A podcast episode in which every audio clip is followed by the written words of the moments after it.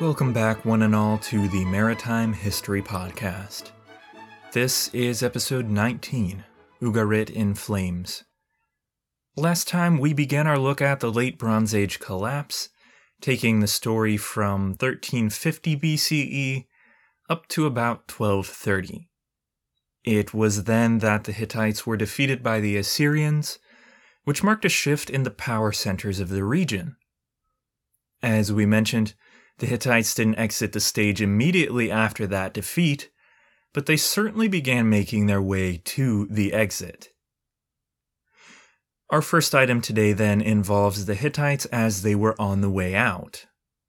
We saw how they made a treaty with Amurru, probably in the hopes of cutting off Assyrian access to the Mediterranean. The Hittites had the Assyrian problem to their east and the Mycenaean problem to the west. Hittite collaboration with Amurru in about 1225 then signals to us that they were trying to neutralize the Assyrian threat in the east, most likely so that they could shift their focus to a new threat, a threat emerging from the seas off southern Anatolia. Not long after the Hittites made this treaty with Amurru, they invaded the island of Cyprus, the Mediterranean island that lies just off Anatolia's southern coast. The Hittite king boasts of invading the island that they called Elatia, of seizing slaves and gold, making the island pay him tribute. We can't glean too much info from the description of this invasion, but we get a bit more insight from the next king of the Hittites, and his involvement with the same island. Round about the year 1210 now, Suppiluliuma II talks about a series of naval battles with Elatia. In an inscription from the time, he writes, Against me, the ships from Elatia drew up in line three times for battle in the midst of the sea. I destroyed them. I seized the ships, and in the midst of the sea, I set them on fire. But when I arrived on dry land, the enemies from Elatia came in multitude against me for battle. This is one of the oldest clear mentions of a battle taking place at sea. But other than what it reveals about the apparent practice of burning ships, we don't see much about the motivations behind either invasion of Cyprus.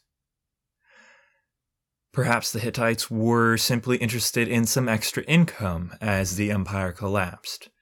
Or perhaps there had been threats coming from that direction, and they figured a military presence would calm things down. There is evidence that Cyprus had been used as a base for seaborne raids in the region. So maybe the increase of maritime related raids and other similar activity after 1250 BCE forced the Hittites to take action. It's interesting here to also ask the question where did the Hittites get ships to fight this naval battle and get their invasion force down to Cyprus? We've seen how the Hittites were not mariners by any means, they were charioteers. A large part of their empire, even their capital city, was landlocked in central Anatolia. This being the case, one idea is that since the Hittites commonly controlled coastal areas through vassal like arrangements, maybe the Hittites used ships from a coastal city, like Ugarit, to make this invasion happen. We've seen with the Battle of Kadesh, for instance, that these arrangements often called for the vassal city to provide soldiers and military support. So I think that this is well within the realm of possibility but it's ultimately unproven. At the end of the day, here, the Hittite action in Cyprus is just further evidence that seaborne threats had escalated by 1210 BCE. This reality is bolstered even more by another text connected to the Hittites. In this one, the Hittite king is writing to Ugarit. He asks that Ugarit send a man up to Hattusha so that the king can question him. Apparently, this man from Ugarit, a man named Ibn Adushu, had been captured by a people called the Shikala, a people who are described by the Hittites as the ones who live on ships. The Hittites wished to question this guy because he'd escaped from the Shikala, and they hoped to get some inside information about the homeland of these people, the place where he'd been taken during his captivity. From the Hittite records so far discovered, we don't see any more indication about whether he had useful info for them about the Shikala. But as has been the case a few times now, the records from Egypt can help us fill in the gap. Contemporary with the second Hittite invasion of Cyprus, and at the same time they were questioning the Ugarit man about the Shikala, Pharaoh Merneptah had his own problems to deal with down in Egypt. In 1207, during his rule, we see the first mention of the Sea Peoples in the context that most people think of today when they hear the term. That is, we see that in the fifth year of Merneptah's reign, a confederation of foreigners invaded Egypt proper. The short version of what happened is contained on identical inscriptions that say, The wretched chief of Libya has invaded with Shekelesh and every foreign country which is with him, to violate the borders of Egypt. We have a much more detailed account from the famous stela at Karnak. But before we get to that, I should tell you that some scholars equate the Shekelesh mentioned by Egypt with the Shikala mentioned by the Hittites and Ugarit. Egypt says that they were among the sea peoples, and the Hittites said that they were the ones who live on ships. The specific arguments for this theory are pretty complicated, but the obvious parallel is that the names are really similar. Now, as for the more detailed description from Karnak, we have the following beginning of the victory that His Majesty achieved in the land of Libya, Ekwesh, Teresh, Luka, Shardana, Shekelesh, northerners coming from all lands. Then there is a missing portion that is followed by the third season saying, The wretched fallen chief of Libya has fallen upon the country of Tehenu with his bowmen. Shardana, Shekelesh, Ekwesh, Luka, Teresh, taking the best of every warrior and every man of war of his country. That inscription is then followed by a list of how many invaders Egypt took captive. Now, this is completely unrelated to maritime history, but the list names the various groups who Egypt fought, listing captives and the number of men killed by giving a number of hands. That's right, hands. Apparently, the Egyptian practice was for the soldier who killed an enemy to cut off the hand, for proof that the enemy had actually been killed. What better unit of accounting than a human hand, right? Apart from that tidbit, though, the list recounts the five groups named as part of what we call the Sea Peoples. And the most interesting part is the first line. One of the specific lines from this text that leads to the people later being known as the Sea Peoples. It lumps the Shardana, Shekelesh, and Ekwesh together and says that they are of the countries of the sea. The other line from what we just read mentions that all five groups were seen by Egypt as being northerners, coming from all lands. Which isn't really surprising, considering the geographical location of Egypt anyone coming from the Mediterranean would, by definition, be coming from the north. I'm not sure I want to get too into the specifics with trying to divine which group of the Sea Peoples matches up with which late Bronze Age culture, except to say very broadly that many scholars have linked the Ekwesh with the Mycenaeans. If this is indeed accurate, then it would seem that some of them had outgrown their raids in Anatolia, had turned their highly developed ships southward, and had joined up with other displaced peoples. It's certainly possible, and we may get into some more detail next time. Otherwise, Cline links the Shardana and Shekelesh with the Mediterranean islands of Sardinia and Sicily. If we again note that the Shardana, Shekelesh, and Ekwesh were of the countries of the sea, then maybe we have to link them with island powers like the Mycenaeans and the emergent peoples from the islands a bit further to the west. This is one of the great mysteries of history, to be frank. So if we ever find a concrete answer, it's pretty much a given that our podcast here won't be the one to break the story. Okay, at this point, we have the Sea Peoples grouped together, invading Egypt in fairly large numbers. If the numbers given to us by Merneptah are to be trusted, then he killed 6,000 soldiers and captured 9,000 more during the 1207 invasion. A large portion of these would have been Libyans, but the Sea Peoples would also have numbered several thousand, at least. The presence of the Sea Peoples in Egypt and elsewhere is the effect, the symptom of the Late Bronze Age collapse, or one of them, anyway. Let's now see if we can look beneath the surface and find out what exactly caused this drastic change. This is the mystery behind the mystery, to a certain extent, although recent scholarship has proffered some very plausible theories. Moving forward here, we're pretty much continuing the major theme for this period.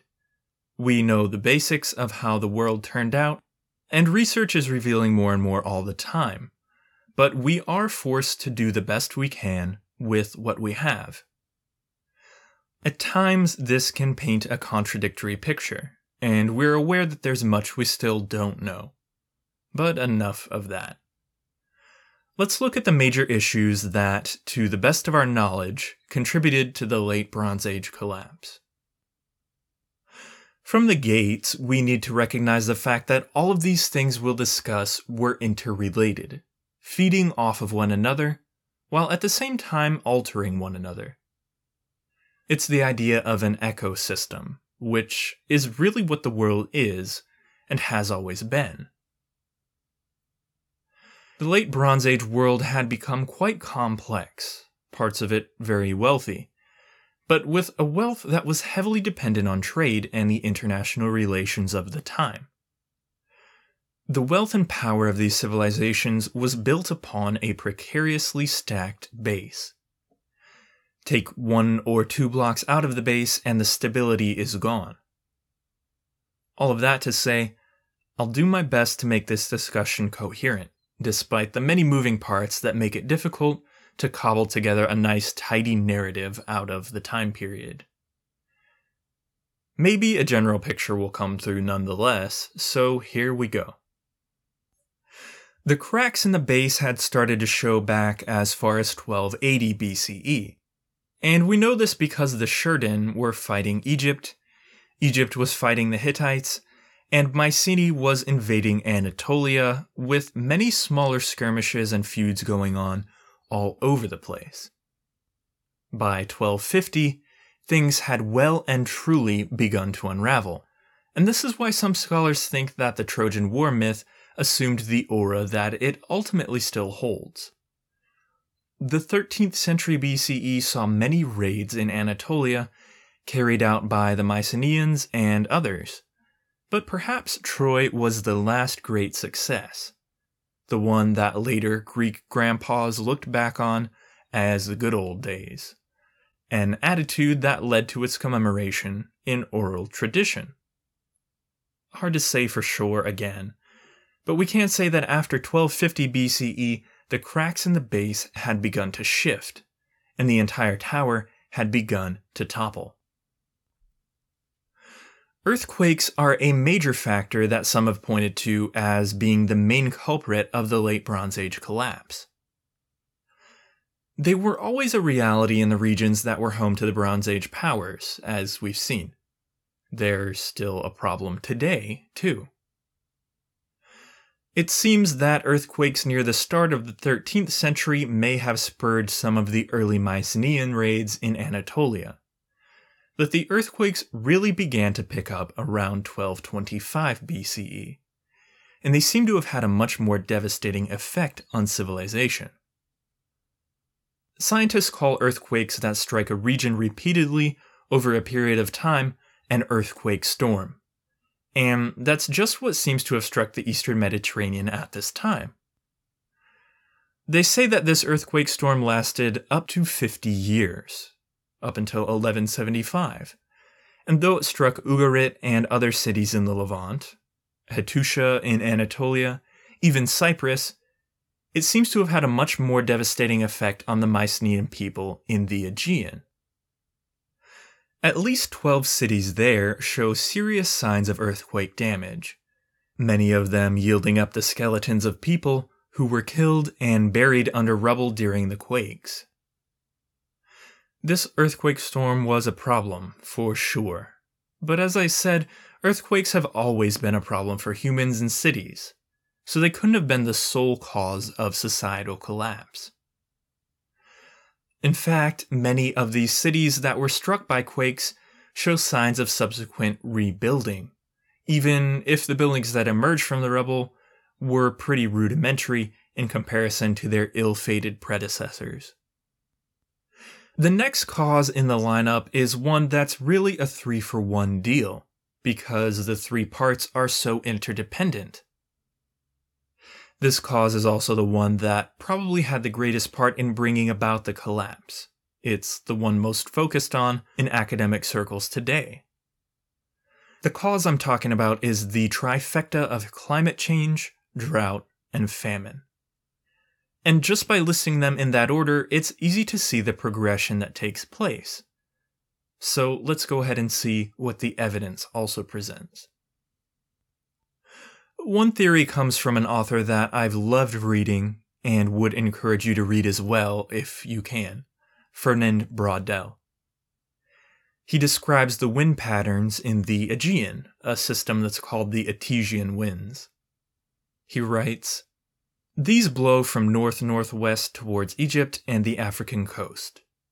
If the sea crossing from Crete or Rhodes to Egypt was so easy, it was thanks to this wind, which blew uninterruptedly for months on end. An absolutely dry wind, blowing out of a clear sky, but raising crests of foam on the waves, and sufficiently strong to slow down the little Greek ferries of our own century, if they are island hopping on a windy day.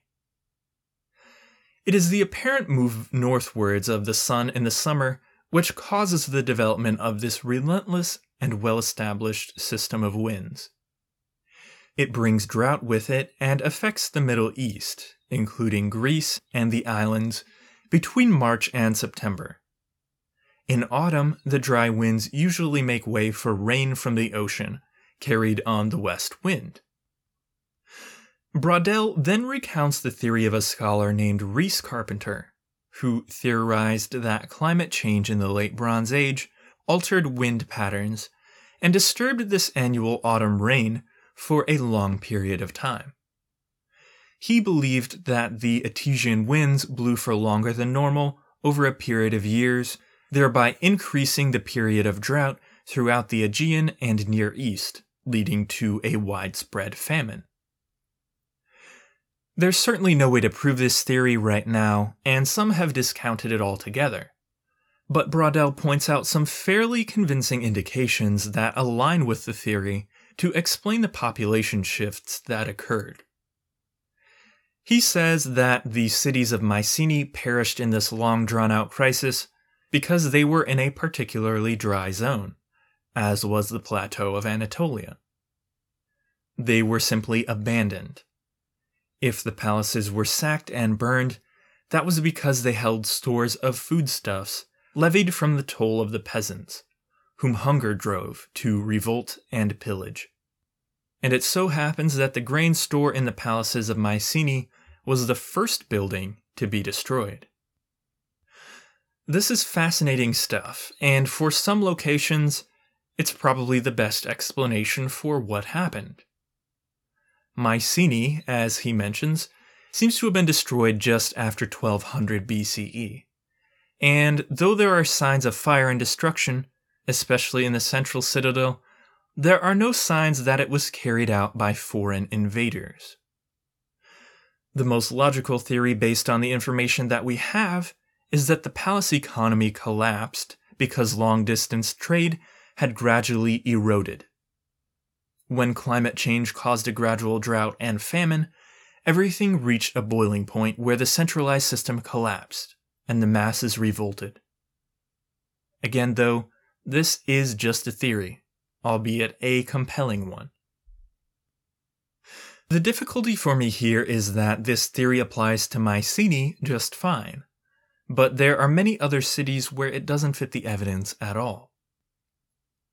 Troy, for instance, was destroyed once and for all at a similar time, a decade or two following 1200. The problem is that it shows signs of outside invasion rather than internal rebellion. The same can be said of Hattusha, the Hittite capital city, which was destroyed by fire in the same period. The destruction of Hattusha was essentially the end of the Hittites, civilization that had been in decline for decades, as we've discussed. Other Hittite cities were destroyed in this period, and based on current evidence, it seems that some smaller peoples from the east destroyed Hattusha and other eastern Hittite cities. Because these cities were landlocked, it doesn't appear to have been the work of the Sea Peoples. Also, a much larger percentage of Hittite cities were just abandoned, and the Hittite cities near the Mediterranean show little sign of invasion damage. So it appears that the Sea Peoples, whoever they were, didn't focus too much on the Hittites. The drought lay on Anatolia as well, though, so maybe they were headed for greener pastures but that's a little ahead of where we're at. The end result is that by 1180, many Mycenaean cities had been abandoned or destroyed. The same in Anatolia. The Hittites had been basically wiped out, and the Levant also suffered from famine. I want to look now at some fascinating evidence we have that reveals what the rulers of these cities were thinking as their civilizations collapsed beneath them. This evidence comes in the form of text, letters written back and forth between the rulers of Hittite cities, the rulers of Ugarit, and even the Egyptian pharaoh. For instance, one inscription from the time of Pharaoh Merneptah relates to the Hittites. He claims that he caused grain to be taken in ships to keep alive this land of Hatti.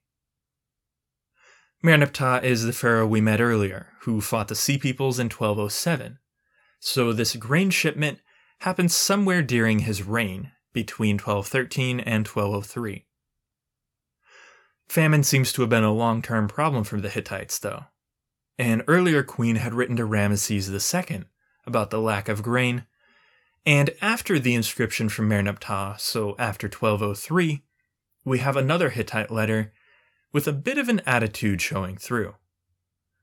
The king who wrote it snidely remarks to his reader, saying, Do you not know that there was a famine in the midst of my lands? Eventually, the Hittites succumbed to the numerous problems pressing on them from all directions. Right toward the end of their existence, we have some amazing text that shows us just how the rulers of Hattusha and the Hittite vassal city of Ugarit were trying to avoid their impending demise. Ugarit was the commercial center of the time, one of the main commercial centers of the Bronze Age Mediterranean, in fact. So the large amount of evidence connected to this city is quite helpful in illuminating the historical record.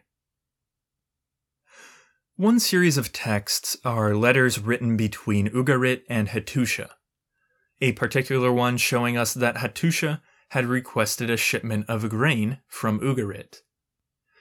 When the shipment got delayed, the Hittite king emphasized that the grain shipment was a matter of life or death. There are several other letters also concerned with grain shipments, and one that mentions the delivery of some boats from Ugarit up to the Hittites. So maybe this is a reasonable basis to believe that the Hittites used Ugarit ships when they invaded Cyprus. Before long, though, we see that Ugarit and the other Levantine cities were not themselves immune from drought and famine. The same relative time that the Hittites were seeing their last days, a letter found in the house of an Ugaritic merchant described a famine that was hitting a nearby city hard. There is famine in your house, he says. We will all die of hunger. If you do not quickly arrive here, we ourselves will die of hunger. You will not see a living soul from your land. At the time that this letter was written, it was just a warning, but the warning seems to have been accurate. A letter written by Pharaoh Merneptah himself was discovered in the same merchant's house, in which the Pharaoh refers to consignments of grain sent from Egypt to relieve the famine in Ugarit. A lot of the info that I've included in this section on famine comes from Eric Cline's fantastic book, 1177 BC, The Year Civilization Collapsed. And this next item in particular is a quote from the book. He writes that there is also a text from the king of Tyre, located in the coastal area of what is now Lebanon, to the king of Ugarit. It informs the king that his ship, which was returning from Egypt loaded with grain, had been caught in a storm. Your ship that you sent to Egypt died in a mighty storm close to Tyre. It was recovered, and the salvage master took all the grain from their jars. But I have taken all their grain, all their people, and all their belongings from the salvage master, and I have returned it to them. And now your ship is being taken care of in Akko. The last line of this text apparently refers to the ship being salvaged, its goods recovered, but we're not sure whether the ship made it or not. All of these primary sources, then, describe widespread drought and famine, and they're backed up by the latest in scientific study, particularly pollen analysis, which is used to determine moisture levels at various times in the past. Cline also talks about these studies, and he says that the data taken from coastal Syria and the eastern coast of Cyprus shows that a severe and long term drought seems to have begun at this same time, the time period that we're calling the Late Bronze Age collapse. So, to this point, we've seen that earthquakes and severe drought and famine, precipitated by climate change, all contributed to societal collapse and migration. This collapse was also helped along by the withering of the maritime trade routes that had previously made the societies around the Mediterranean wealthy. Admittedly, this all is an oversimplification of the dynamics at play, but I want us to get a graspable picture of how these various issues converged in both time and place, without overcomplicating things so much that they make no sense at all. There's at least one more piece to this puzzle, and this piece is the presence and movement of the seaborne invaders or migrants that we've already alluded to several times. If we take the view that the climate change, drought, famine, and earthquakes destabilized societies beginning even as far back as the 1300s BCE, then it would make sense that some of those societies were displaced forced to seek greener pastures and more bountiful coffers. Let's start with the Mycenaeans once again. We've seen how many Mycenaean cities were destroyed in the decades around 1200, and how many of them seem to have suffered internal rebellion, destruction by fire or earthquake, and abandonment in some cases. Deciphering the events that drastically altered the Mycenaean world at this time is quite difficult. And there's just as much debate regarding this topic as there is regarding the Sea Peoples. For instance, some Mycenaean cities were abandoned, but others simply saw a reduction in population and a rebuilding of humble dwellings on top of the rubble that was left by the palace destruction. In other regions of the Aegean, like Crete, for example, the cities were abandoned, but the survivors simply moved on to higher ground, further into the mountains and away from the coast. In yet other regions, it appears that a small group moved inland, while some of the population just disappeared. The bottom line is that there's no single narrative to explain the fall of the Mycenaeans. However, it does appear that at least some of their cities were invaded or saw the threat of invasion. Maybe. The most written about city in this regard is Pylos, because it was there that archaeologists discovered a trove of linear B tablets that date to the time period we're discussing. Interpreting these tablets has been highly controversial. Some scholars propose the narrative that I'm about to present, while others say that there's no way it could have occurred like that. My version makes for a much better story, though, so that's the one that we're going to look at. The foremost tablet from this group is the one on which a lot of this theory hinges. The tablet is entitled with the sentence, Thus the Watchers are guarding the coast. Following it are a set of tablets that list contingents of men who were assigned to guard the Peloponnesian coast near Pylos. The interpretation of these tablets by some is that Pylos was fearful of something coming from the sea the most likely scenario being that this thing was seaborne raiders. The palace at Pylos was rather unprotected in comparison to the other Mycenaean palaces that had built up their Cyclopean walls. So, if Pylos did indeed fear invasion, it needed to see the invasion coming. The next set of tablets are called the Rower tablets, an apt name for the tablets that list the names of people drawn from the surrounding region in order to serve as rowing crews on oared galleys. One tablet gives a number of approximately 600 men, a number that would have been sufficient to crew a fleet of 30 20 oared ships, 20 triaconters, or 12 pentaconters. These rowers appear to have been raised from a handful of cities and based on an apportioned amount of rowers that each city would contribute, a structure that suggests military preparation. We can't know the nature of the preparation for sure, but we do know that very quickly after these rowers were mustered, Pylos was destroyed. The problem is that there's no indication of armed struggle, simply the remains of a burned city abandoned by her people. The site of Pylos would be abandoned and never resettled, although future settlements would spring up nearby. So, what conclusion does this lead to, ultimately? Oh, and one other tablet from the same trove has been painted as an ominous final chapter in the city's history. This tablet is the king's final order, an order to perform the rituals at the shrine of Zeus and bring the gifts. To Zeus, one gold bowl, one man. To Hera, one gold bowl, one woman. The tablet is an order to sacrifice gold, and a man and woman to Zeus and Hera, while the rest of the city prepares for the end. Even more suggestive is the state of this tablet upon discovery. It was found unfinished, hastily scribbled, and ill written, perhaps executed immediately before the palace fell. The citizens destroyed everything and disappeared, leaving an empty city that would never again be inhabited.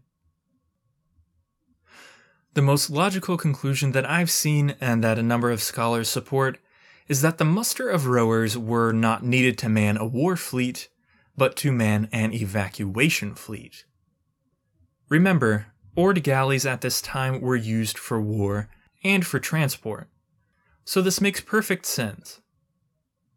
The lack of armed struggle at Pylos is suggestive, as is the disappearance of the people, with no buried remains to indicate a mass death event.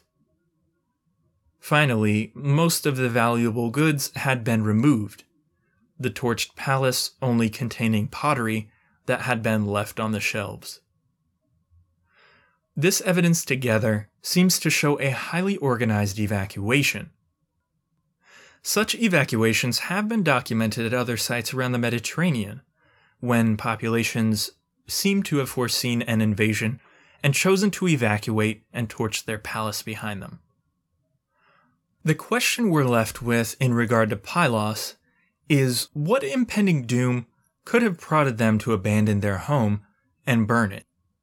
Was it possibly the threat emerging from the sea, the one that spurred the watchers to guard the coast? We're again left without definitive evidence concerning Pylos, but as the pressure continued to mount back in Ugarit, we have a few final windows into the possible seaborne invasions. Ugarit was almost destined to fall hard. It was wealthy, sure, but that wealth was almost entirely dependent on the international trade network of the Bronze Age. And while the city's location made it perfectly placed to be the center of that network, its coastal nature also made it a prime target for invasion. Thankfully for us, a surprising amount of textual evidence survived and can now reveal to us the final days of the city. Our first letter is a letter that was sent by a governor of Cyprus over to that same merchant house in Ugarit where the earlier texts were found. In this letter, the governor discusses ships that were assaulting the city, saying that he is not responsible for any damage they may cause.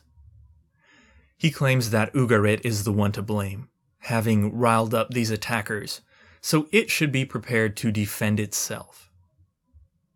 The text says this As for the matter concerning those enemies, the people from your country and your own ships did this, and the people from your country committed these transgressions.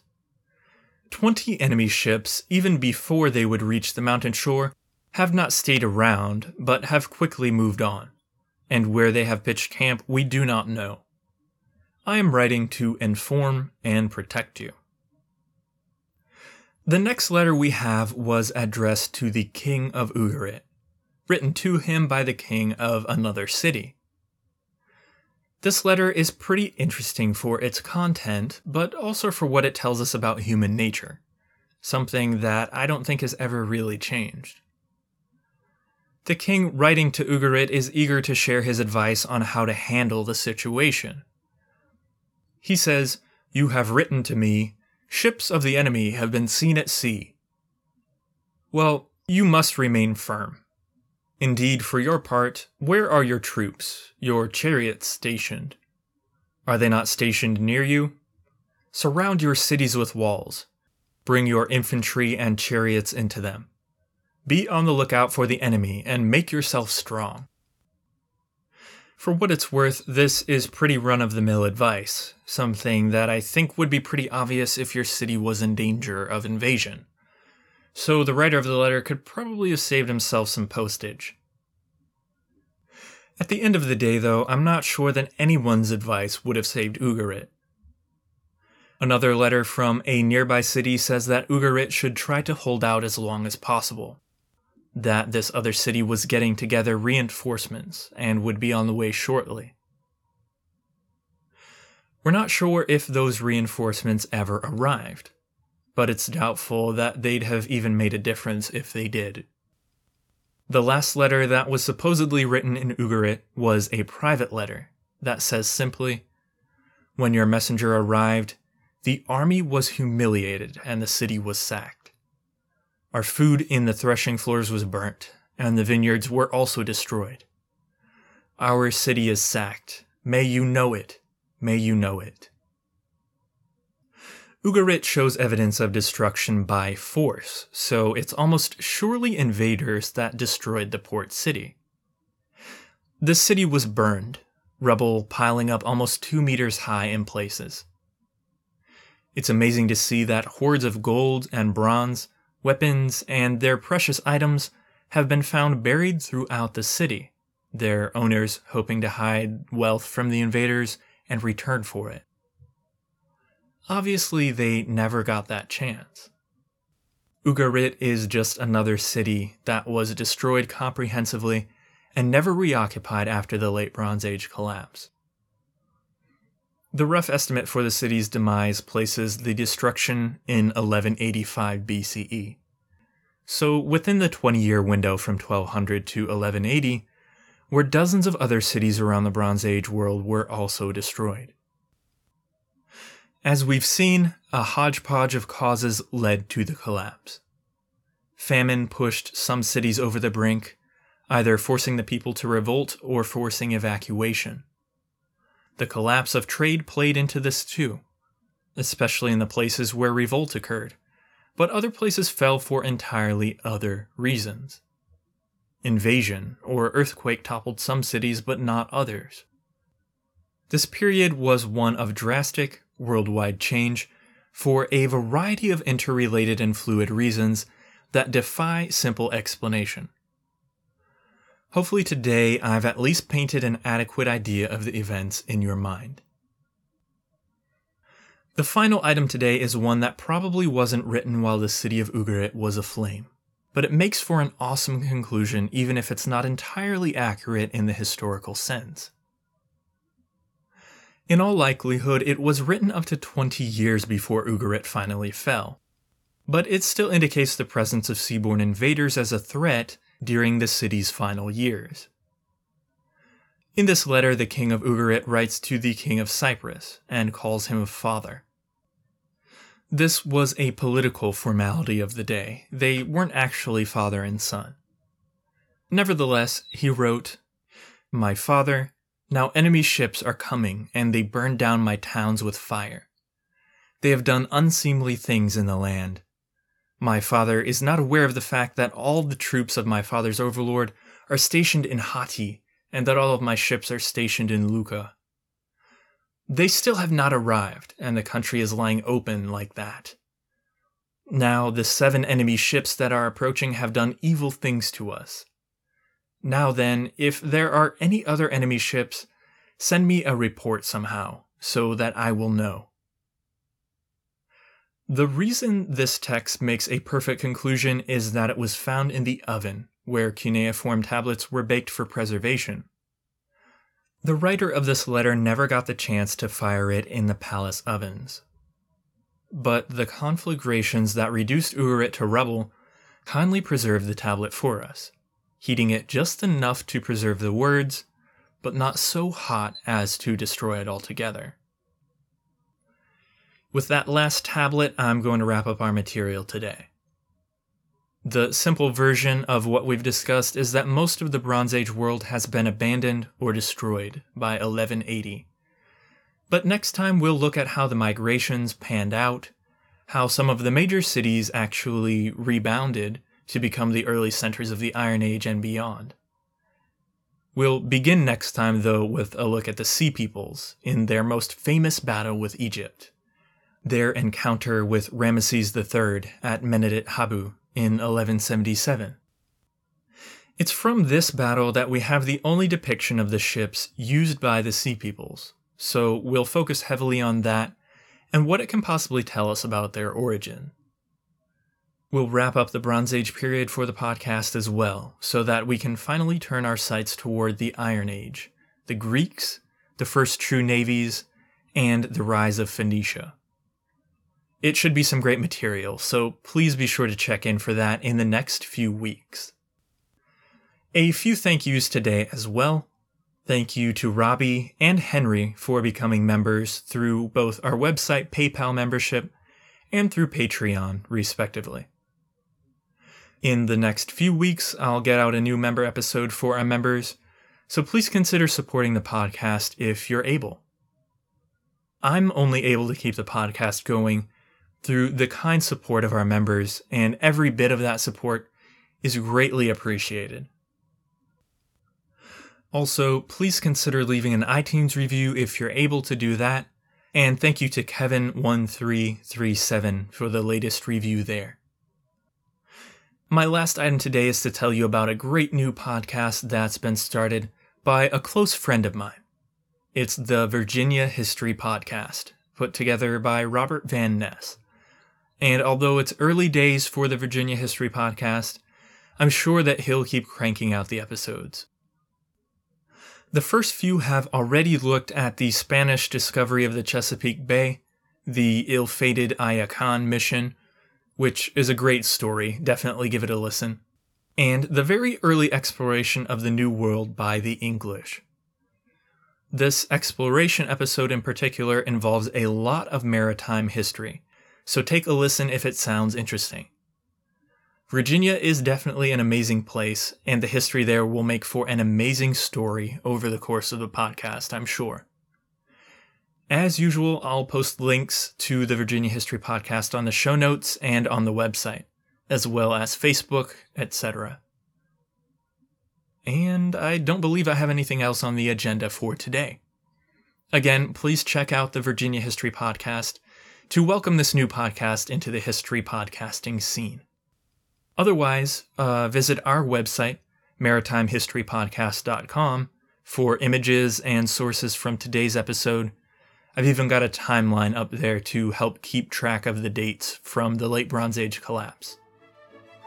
Alright, take care, everyone, and until next time, thanks for listening to the Maritime History Podcast.